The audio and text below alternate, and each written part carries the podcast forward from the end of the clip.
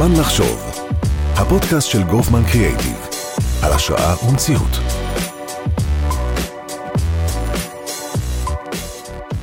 שלום למאזינים, תודה שהצטרפתם אלינו לפודקאסט זמן לחשוב של אה, גופמן קריאייטיב, והיום אנחנו מארחים את אסף ויטמן. אה, אסף הוא מנכ"ל IPM, תכף נדבר על אה, מה זה IPM, מה שלומך אסף? טוב מאוד, תודה. אני מודה לך ש... שבאת אלינו. ואני גם לפרוטוקול, אנחנו מקליטים היום, מה התאריך? ה-30 בנובמבר. אנחנו עדיין אירועי ה-7 באוקטובר הם אירועים שיושבים קרוב ואנחנו ככה בתוך הפוגה של, בתוך הלחימה. ובוא תספר לנו רגע קצת על עצמך.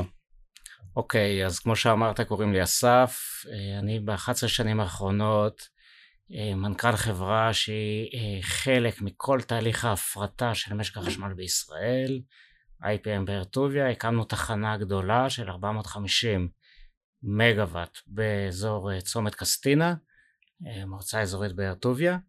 לפני זה את עיקר הקריירה שלי עשיתי במגזר הציבורי, הייתי שלוש שנים בארצות הברית נציג משרד האוצר, ולפני זה הייתי כמה שנים ברשות לפיתוח ירושלים, כולל ניהול הרשות.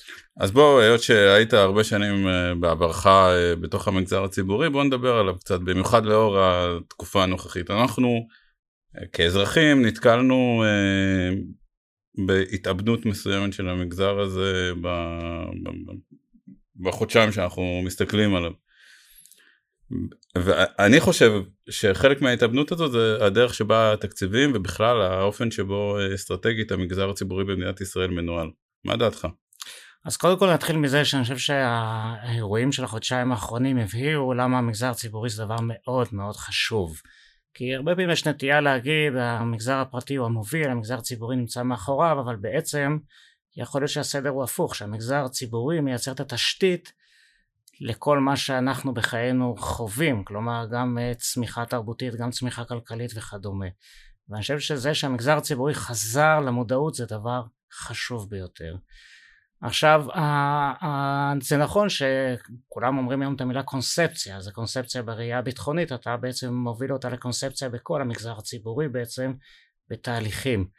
תהליכים קורים לאט, אה, בגדול מה שהיה הוא שיהיה בחשיבה תקציבית אה, שנתית, אני חושב בכל ארגון, לא רק במגזר הציבורי, והרעיון הוא כל שנה לנסות לראות מה הרפורמות שאפשר לעשות. במשרד האוצר ספציפית, הרבה פעמים, בעיקר אגף תקציבים, נבחן בכמות הרפורמות שהוא מצליח להוביל ומייצר שינויים. לאורך השנים, ניקח 30 שנה האחרונות, כלכלת ישראל השתנתה בזכות הרבה מהרפורמות האלה.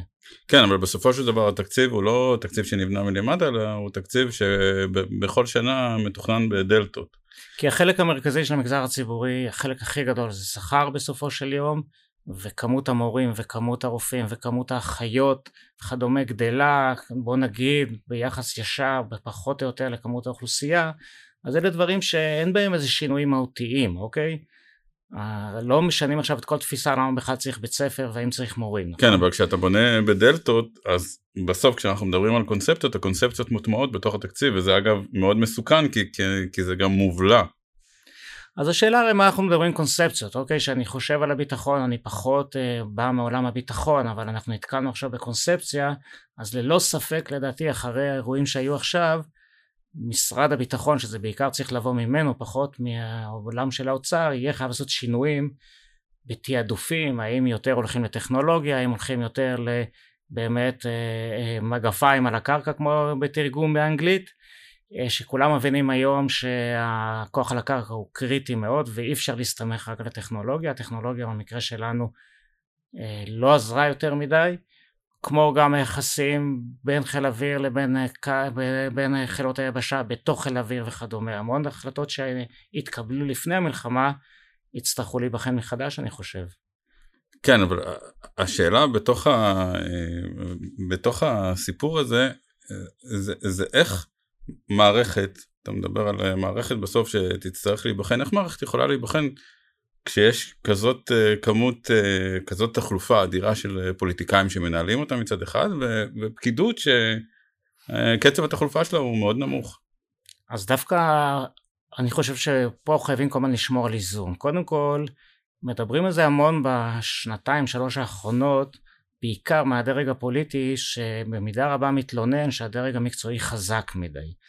אז אני חושב שחייבים לשמור על האיזון הזה, זה גם כמו בכל חברה פרטית, יש דירקטוריון ויש את הדרג המקצועי, והאיזון ביניהם והיחסים ביניהם הוא מה שבונה את היכולת להצליח ולנוע קדימה, כי הדרג הפוליטי שמתחלף כל הזמן לא יכול לרדת לשורשי העומק של המקצועיות, ומצד שני הדרג המקצועי חייב להקשיב ולהיות גמיש ופתוח לרעיונות חדשים שבאים לו עם דרג פוליטי מתחלף.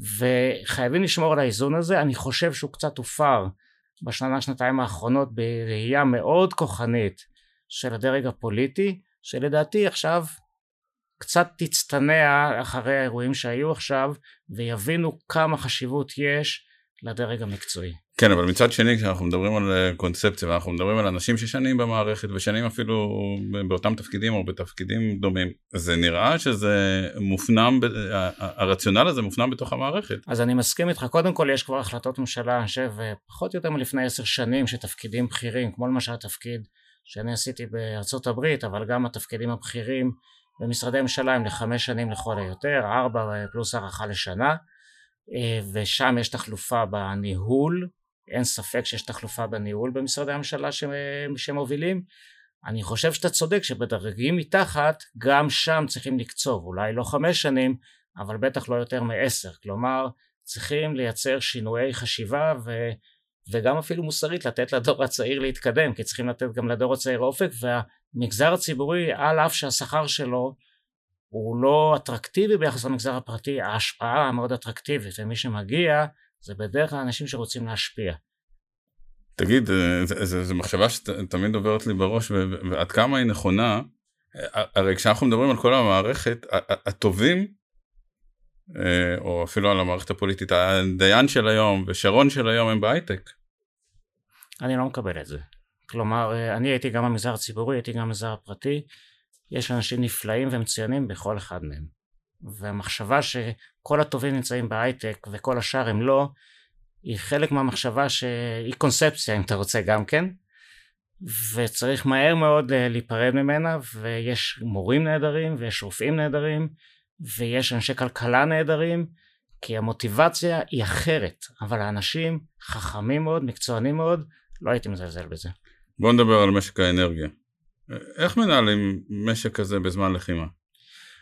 ובפרט הלחימה הנוכחית שמסתמן שהיא כנראה ארוכת טווח. אז קודם כל ייאמר לזכותו של משק האנרגיה הישראלי שהוא תמיד נערך למצב של תהיה פה לחימה. מה אני מתכוון? תחנות הכוח היחידות בעולם שפועלות גם על גז וגם על סולר נמצאות כרגע בישראל. כשבנינו את התחנה שלנו, את IPM, בנתה אותה חברת סימנס מגרמניה וכל הזמן הגרמנים לא הבינו למה אנחנו כל כך מתעקשים להקים מכלי סולר ושיהיה להם טורבינה שעובדת גם על סולר וגם על גז? הם אפילו קצת גיחכו עלינו.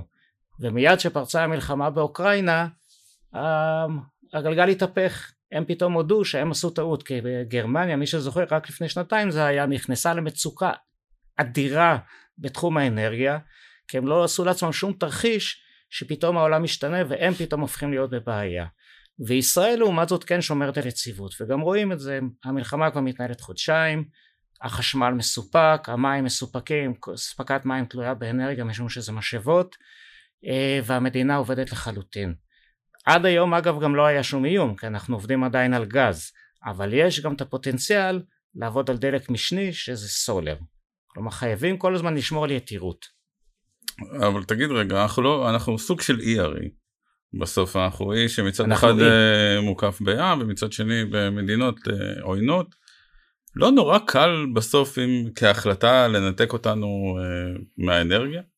או כל, ממקורות האנרגיה? קודם כל אנחנו אי, נתחיל מזה, ישראל מתנהל באנרגיה לגמרי כמו ניו זילנד וכמו איים אחרים בעולם, אנחנו כמו הוואי או כמו איסלנד, אנחנו אי לכל דבר. המילה קל אה, היא, היא לא כזאת כי אנחנו לא מדינה כל כך חלשה אנחנו מדינה חזקה ומובילה ויש לנו גם גיוון אוקיי? כמו שאמרתי קודם יש לנו גם מקורות שלנו מה שלא היה אגב עד לפני 13 שנה.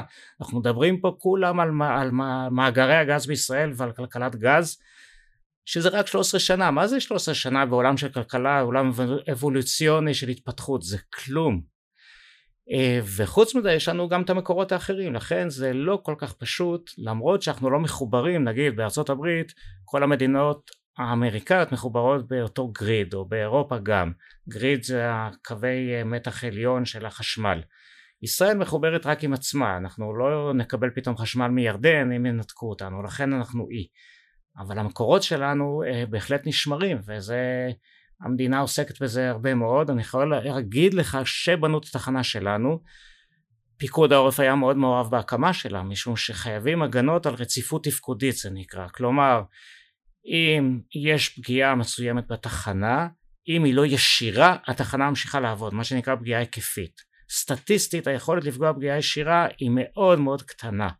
ולכן למה בעצם? משום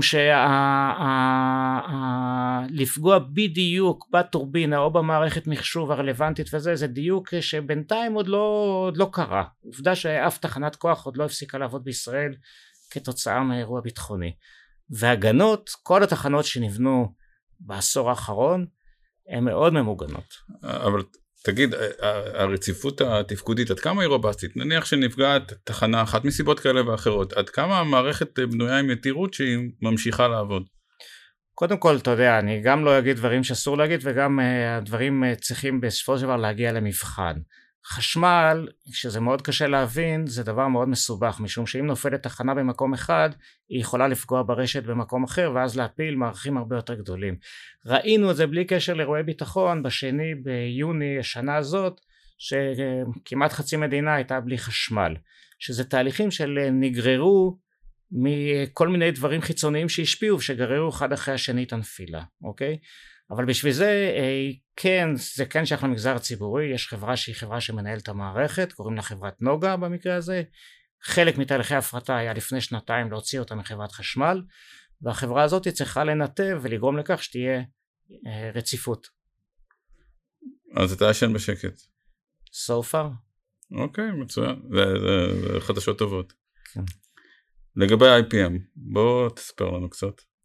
אז IPM היא כמו שאמרתי קודם היא תחנה של 450 מגוואט יש מספר תחנות אה, בארץ שהן כבר בידיים פרטיות. בעשור האחרון אנחנו לא הראשונים. אנחנו חלק מתהליך גדול שהיה במגמה לקחת את כל מערך הייצור של החשמל לא את מערך ההולכה את מערך הייצור ובעצם להפריט אותו. וככה גם הפרטנו את ה-IPM עכשיו בתהליך הזה גם נמצאים מערכים אחרים. גם למשל האנרגיות המתחדשות הם כולם בידיים פרטיות היום מדברים גם על הגירה. כלומר המערך של התחדשות הייצור של החשמל והגיוון של הייצור של החשמל בישראל כולו נעשה על ידי המגזר הפרטי והדבר המעניין הוא שכל מערך החשמל בישראל אגב הוא לא מתוקצב מדינה. בעצם מי שמממן אותו זה כל אחד ואיתנו בחשבון, מאיתנו בחשבון החשמל שלו. ואז נוצר בעצם מצב שכל תשתית האנרגיה של ישראל או החשמל של ישראל לא נחה על התקציב הציבורי שזה דבר די ייחודי לעומת התשתיות האחרות. דיברת על גיוון. תסביר, תן לנו רגע קצת אה, סקירה עד כמה אה, מקורות הייצור של החשמל שלנו מגוונים. אז ככה, אז יש לנו... למעט uh, החלוקה של... אז בוא נגיד, יש פה כמה תהליכים שנעשים שהם תהליכים חשובים, אוקיי? כי התהליכים צריכים גם לשמור על גיוון וגם על יעילות ועל ידי כך גם על צמצום הפליטות או מצד חיובי שיפור איכות האוויר. אז המעבר מפחם לגז קודם כל הוא, הוא קריטי כי הפחם הוא מאוד מאוד מזהם בעוד שהגז הוא מזהם הרבה הרבה פחות ושניהם שומרים בעצם על רציפות אנרגיה 24/7 שזה היתרון הגדול שלהם על פני כל אנרגיה אחרת.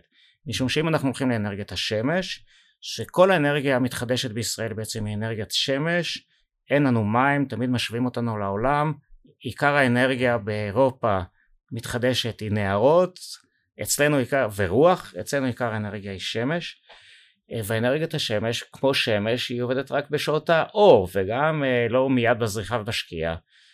ויוצא מצב שבעצם אנרגיית השמש פעילה 20% מהשנה פחות או יותר, בעוד שאנחנו פעילים 100% מהשנה. ולכן היא מוגבלת, אז זה חשוב מאוד שמכניסים אותה.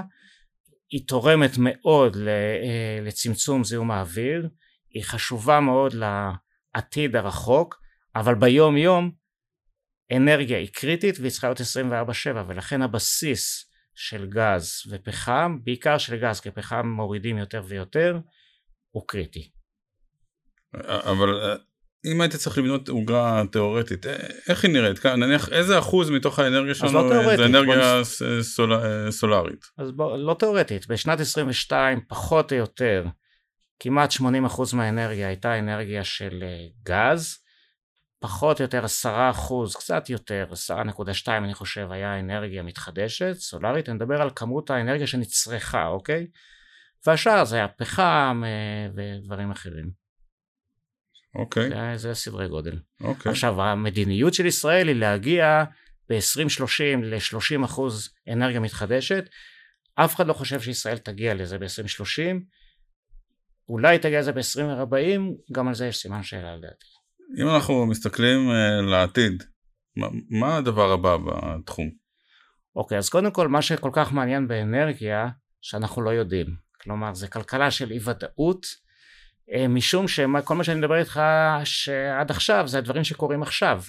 לגבי העתיד ולכן זו כלכלה כל כך אה, מעניינת ומסובכת אה, כי ויש בה הרבה גם הימור כי מהמרים היום למשל כבר כמה שנים על המימן שהוא הדבר הבא שהמימן יחליף בעצם את הגז מכוניות ייסעו על מימן תחנות כוח יעבדו על מימן רק שיש בעיה עם המימן הוא מאוד מאוד יקר בעיקר מה שיקר במימן זה הלוגיסטיקה שלו להעביר אותו ממקום למקום ועובדה שנכון להיום לעוד מעט אה, 2024 המימן עוד לא כבש את מקומו ואף אחד גם לא מצפה שהוא יכבוש את מקומו בעשור הקרוב זה ייקח זמן אוקיי יש דיבורים הרבה יותר רחוקים אה, שהשנה עלו מניסויים בקליפורניה על אה, fracking ועל אה, על היתוך, אה, על היתוך אה, אנרגטי. לא נדבר על זה זה פיזיקה מסובכת מדי.